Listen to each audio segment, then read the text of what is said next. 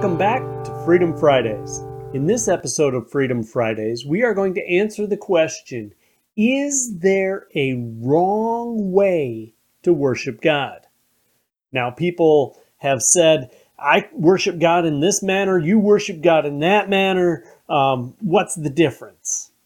You know, if I worship God uh, here or there or with own, my own uh, methods and such, what is the difference? Is there a wrong way to worship God? The answer? You better believe there is. There's absolutely wrong ways to worship God. Now, this is not a legalistic thing. There are some wrong ways to worship God. Let's go to Exodus chapter 34 for the first wrong way to worship God. Exodus chapter 34, verse 14.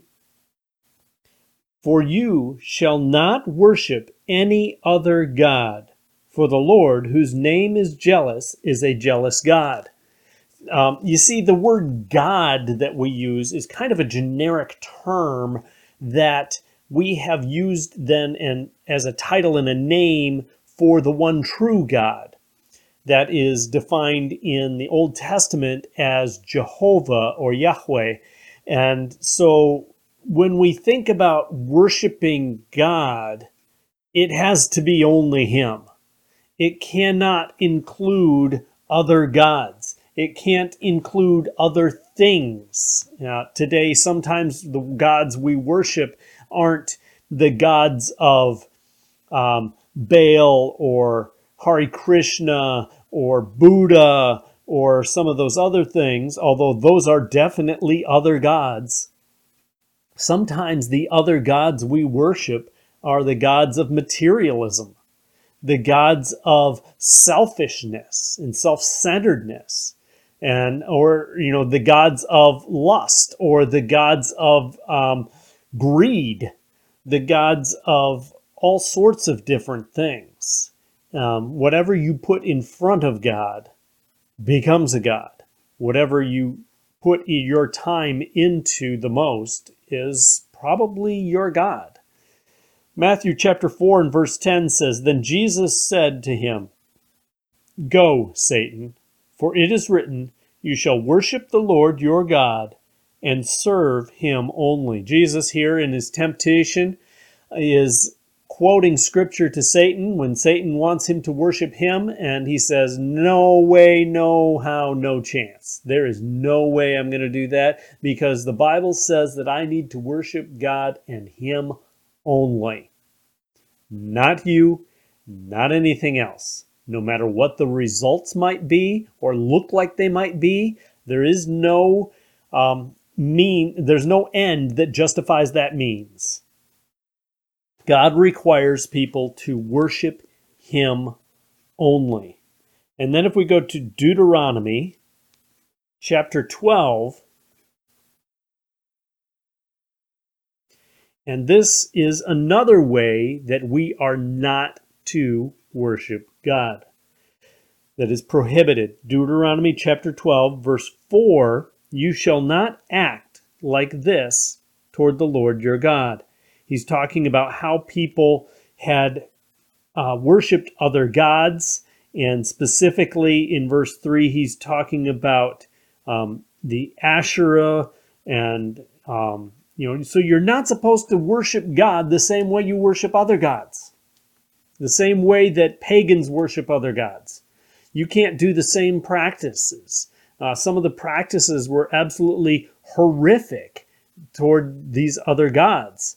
Uh, as we saw in uh, 1 Kings 18 with Elijah on Mount Carmel, the prophets of Baal, quite often in their worship of their God, if they needed to get his attention, would cut themselves with swords and lances and such.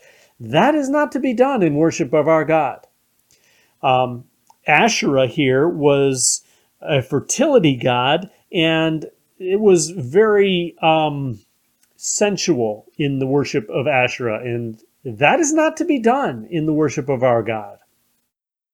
We don't bow down to wooden statues, or any statue for that matter. In fact, the Ten Commandments, um, in the beginning of them, says, Don't make any other God before him. You know, you're not supposed to fashion anything, no matter what it looks like, whether it looks like an eagle or whether it looks like a bear or whether it looks like a tree. Don't worship anything that, is made by human hands. Don't bow down to anything that is made by human hands. Um, so we are not to worship. You know, some of the, the gods in the Old Testament, they would burn their children in the fire, sacrifice their children in fire to these gods. You're not supposed to do that. You're not supposed to do that in, in worship of our God. And so he's saying, you don't worship as you do other gods. Verse 31 You shall not behave thus toward the Lord your God. For every abominable act which the Lord hates, they have done for their gods. For they even burn their sons and daughters in the fire to their gods. So, in the midst of this discussion, he says, No, everything that you do for your other gods is abominable. It's horrible. It's absolutely disgusting to God. And so, don't even bring those pass- those those um, worship practices into the worship of the one true God.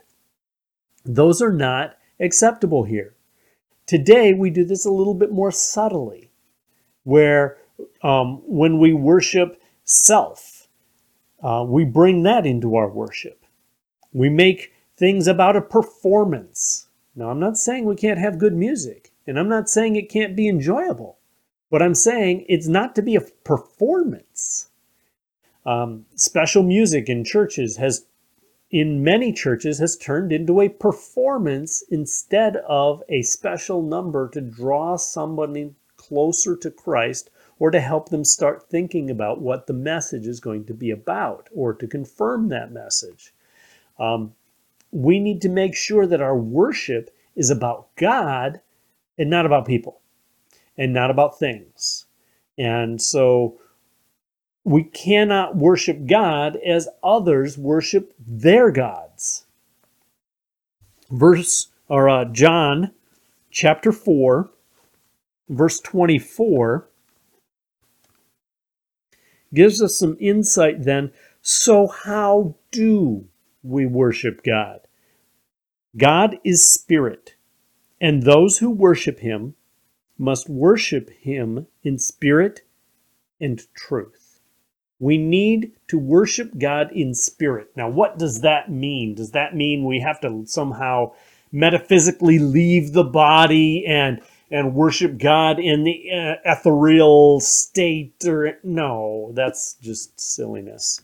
Um, we need to worship God not just with our outward actions, but we need to worship Him from the heart, from your spirit, from your real self because your real self is not your body. Your body is a temporary dwelling for your real self, your soul or your spirit. And so from your spirit, we are to worship God. That is not that it's some weird practice, but that it is true. And it's from the heart, it's from the very core of your being, not just lip service not just singing the songs, but actually worshiping, not just reading the scriptures, but actually taking it to heart and seeing life change. It's, it's not on the surface, it's deep inside. We are to worship God in spirit. Well, he says another way that we are to worship God, he, he addresses in this verse, and that is in truth. You have to have both. You can't just have, oh, it's uh, it's from my heart and it's it's so important to me to love God and, and everything, but then have that same worship be things that aren't true, is according to the scriptures. And so it needs to be a worship in spirit and in truth let's go to Matthew chapter 15 and verse 9.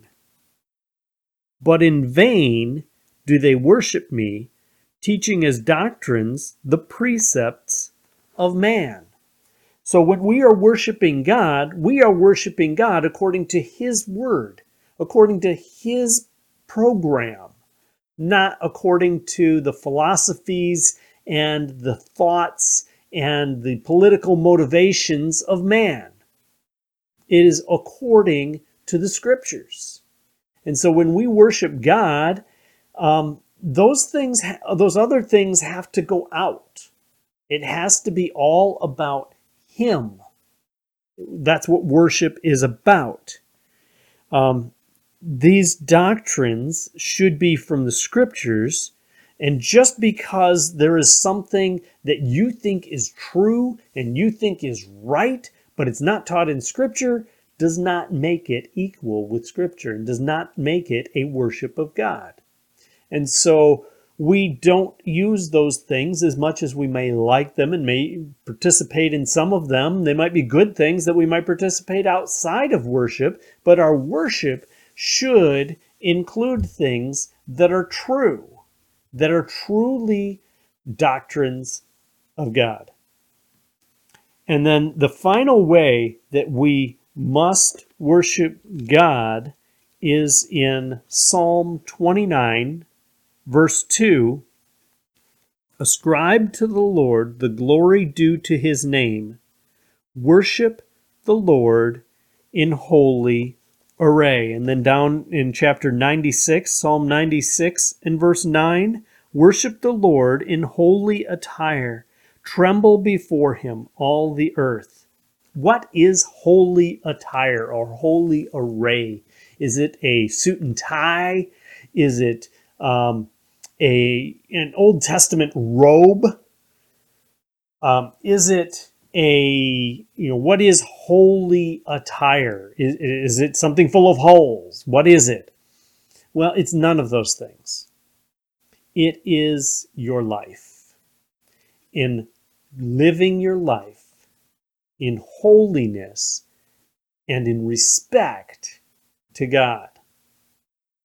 Just like Paul says for the ladies not to, to be characterized by their braided, braided hair and their gems and their jewels and stuff, but the more important person of the heart. That's the same idea he's getting to here.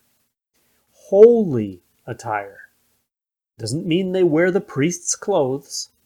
It means that you are dressed in holiness.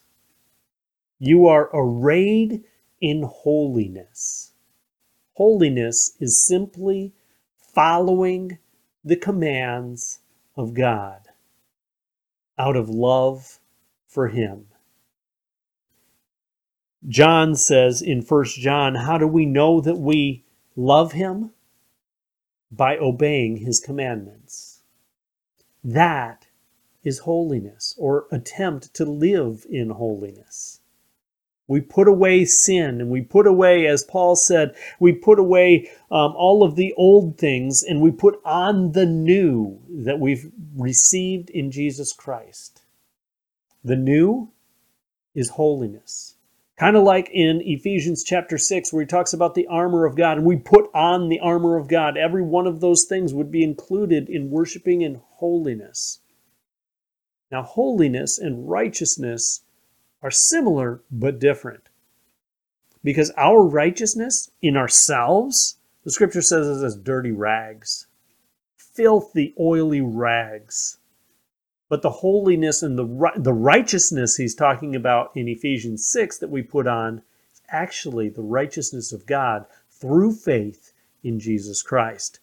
That is how we can live a holy life. So we come to him and we try and worship in holiness. That's why in 1 Corinthians chapter 11 he told some people don't even participate in the Lord's supper or what we now call communion because you've got other garbage to take care of first.